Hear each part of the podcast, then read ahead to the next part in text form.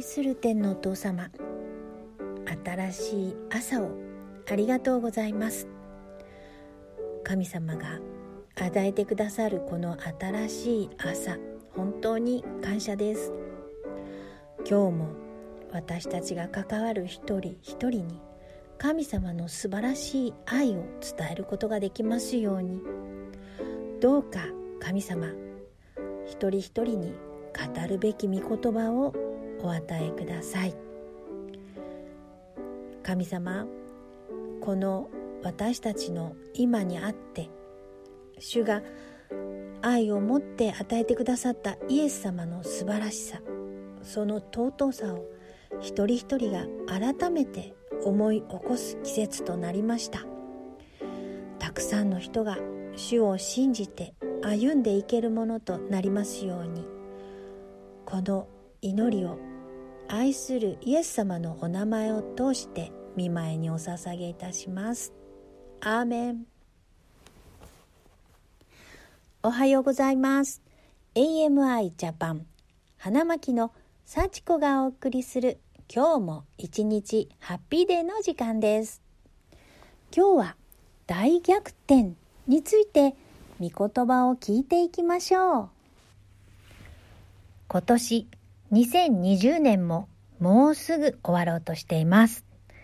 12月6日の日曜礼拝で大逆転の勝利についてエステル記から御言葉を聞きました。私たちはこの世の支配下にいていろいろな出来事があります。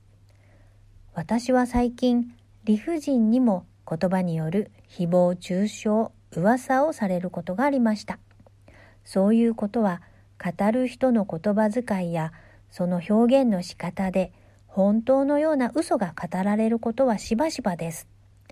噂話はあなただけには信頼して話しますがと語られるのでそれを聞かされた人は重要な話をされた自分は信頼された知恵者だと思い違いをします。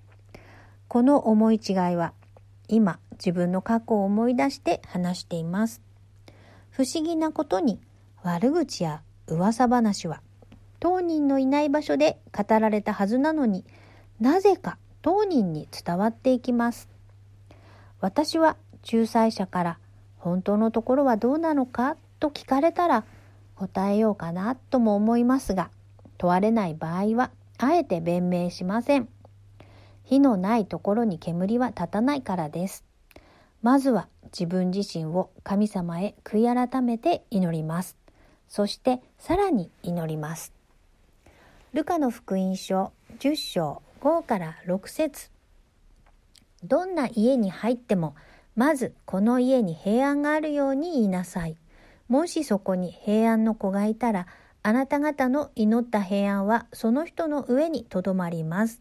だがもしいないならその平安はあなた方に帰ってきます。アーメン。私はまず人の平安を祈るようにします。そして自分の心、顔、態度、言葉に平安を保てるよう祈ります。辛い時は捕らえられ十字架につけられたイエス様を思い出します。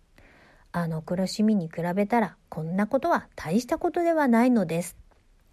平安を持ち続け、平安を持ち続けていることで、時が経った時に状況が一気に逆転することがあります。どんな誹謗中傷があっても、初めは言い出した人の話を聞いて、共感や同情し、口を揃えて、誹謗中傷した人も、あれ？あの話は真実なんだろうか？とわかる日が来ます。そして逆に私を悪く言い出した人は信頼を失い品格を疑われたりし始めます。神様は憐れみ深い方ですから私を悪く言う人のことを許しなさいとおっしゃる方です。ですから私が変わらずその人に対して親切に関わることでもしその人が自分の口を神様に悔い改めたならその平安はその人にとどまります。そしてその信頼や品格を回復するチャンスが与えられます。エステル記では神様の先民であるユダヤ人を根絶やしにしたい宿敵アマレク人の子孫ハマンは自分の悪巧みが暴かれ、それを許してほしいと王妃エステルに命乞いしましたが、そのハマンの姿があまりにも暴力的で、みだらに見えたので、さらに王様の怒りを買うことになります。エステル記7章10節こうしてハマンはモルディカイのために準備しておいた柱にかけられた。それで王の憤りは収まった。アーメン。ハマンは自分が気に入らないユダヤ人のエステルの養父であるモルディカイの処刑用に用意した柱に自分がかけられます。このように神様への信頼の祈りは必ず勝利となる。状況が悪くても必ず大逆転になる。私も対人関係の中にあってこのような大逆転を何度も体験しました。この先も何度も起きると信じています。どんな状況にあっても神様は時を見計らいながら私の信仰の成長を望まれつつ勝利を備えてくださいます。ですから、神様に対して誠実であり続けること、道を外れたら悔い改め、向きを変え、立ち返ることが大切です。私は、人に会う時や特に苦しい中にある時、家中の人を恐れたり、敵対心を持ち、人や状況に対して戦闘態勢に入って心が乱れそうな時は、この歌を歌います。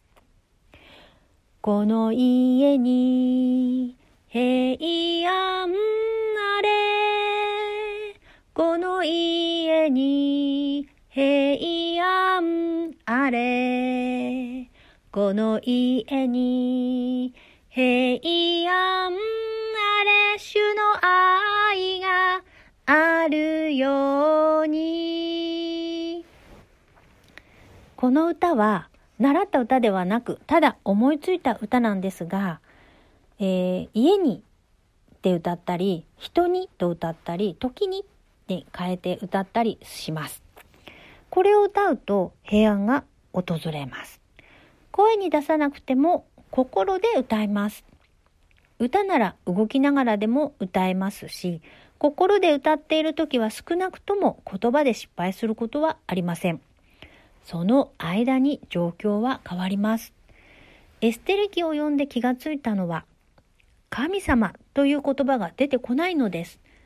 それはエステルやモルディカイがユダヤ人として神様の民であることが前提にあるからで、誰に断食して祈るかは天地創造主である神様に対してしていることがわかります。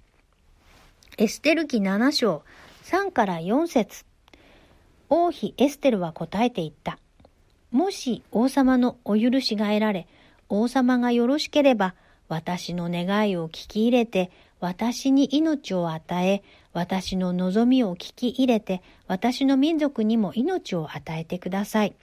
私も、私の民族も、売られて根絶やしにされ、殺害され、滅ぼされることになっています。私たちが男女の奴隷として売られるだけなら私は黙っていたでしょうに。事実、その迫害者は王の損失を償うことができないのです。アーメン。その損失とは、ユダヤ人が根絶やしにされれば、イエス様の誕生はなく、それによる人類の救いは起きないということになるのです。エレミア書33章6から9節見よ、私はこの町の傷を癒して治し、彼らを癒して彼らに平安と真実を豊かに示す。私はユダとイスラエルの繁栄を元通りにし、はじめのように彼らを立て直す。私は彼らが私に犯したすべての咎から彼らを清め、彼らが私に犯し、私に背いたすべての咎を許す。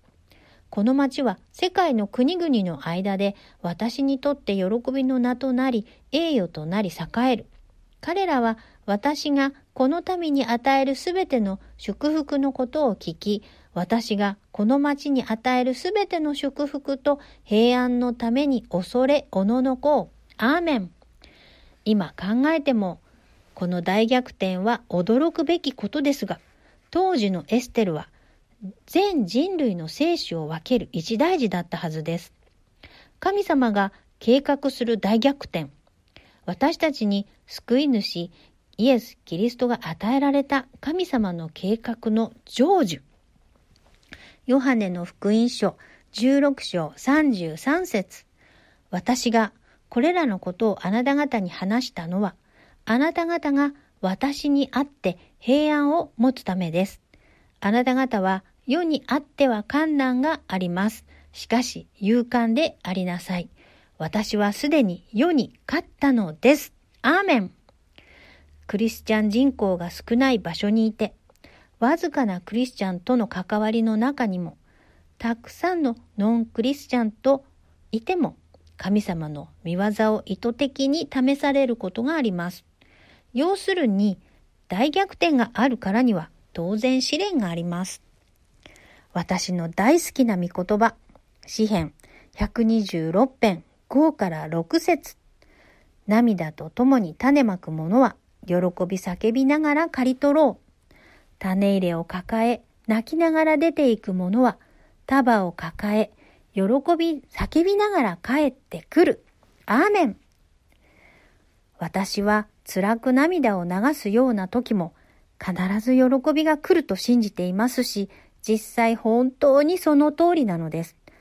自分で勝手に答えを出して、ああだこうだと判断し、最悪だなどとつぶやくことがないようにしたいです。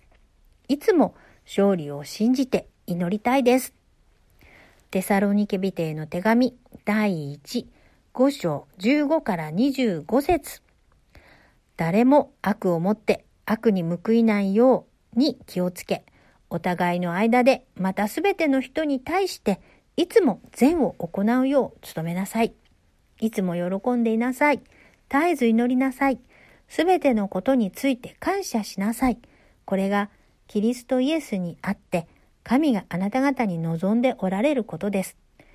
御霊を消してはなりません。予言をないがしろにしてはいけません。しかし、すべてのことを見分けて、本当に良いものを固く守りなさい。悪はどんな悪でも避けなさい。平和の神ご自身があなた方を全く聖なるものとしてくださいますように、主イエス・キリストの来臨の時、責められるところのないように、あなた方の霊、魂、体が完全に守られますように。あなた方を召された方は真実ですから、きっとそのことをしてくださいます。兄弟たち、私たちのためにも祈ってください。アーメン。私たちは AMI の霊的パパ、アルフルカウの予言的メッセージをパスターリエから聞きました。2020年はグレイト・グレースの勝利の年であり、2021年はシャロームの祝福と平安の年であると。コロナ禍の中、国内では3つの密か、密閉、密室、密接の3密が2020年の流行語のようですが、この3密はコロナ禍だけでなく、本来の人の関わりで必要なことかもしれないと思いました。私たちはイエス様と三密でありつつ、どんな時も人と風通しの良い関係を心がけ、いろいろな人と分け隔てなく広い心で関わりを持つことは、心身の健やかさを保ち、対人関係も疫病もいたずらに恐れすぎず穏やかに過ごせるのではないでしょうか。三密にかけてクリスチャン生活の三つのあ。慌てない、焦らない、諦めない。神様を信頼し、素晴らしい時を待つ心得です。グレートグレースの2020年から、シャロームの2021年を迎える準備をしています。すべては神様の与える平安と勝利を信じて、喜びいっぱいで2021年、シャロームの年を迎えたいです。今日も一日ハッピーデイ。皆様、素敵な一日をお過ごしください。それでは元気にいってらっしゃい。シャローン。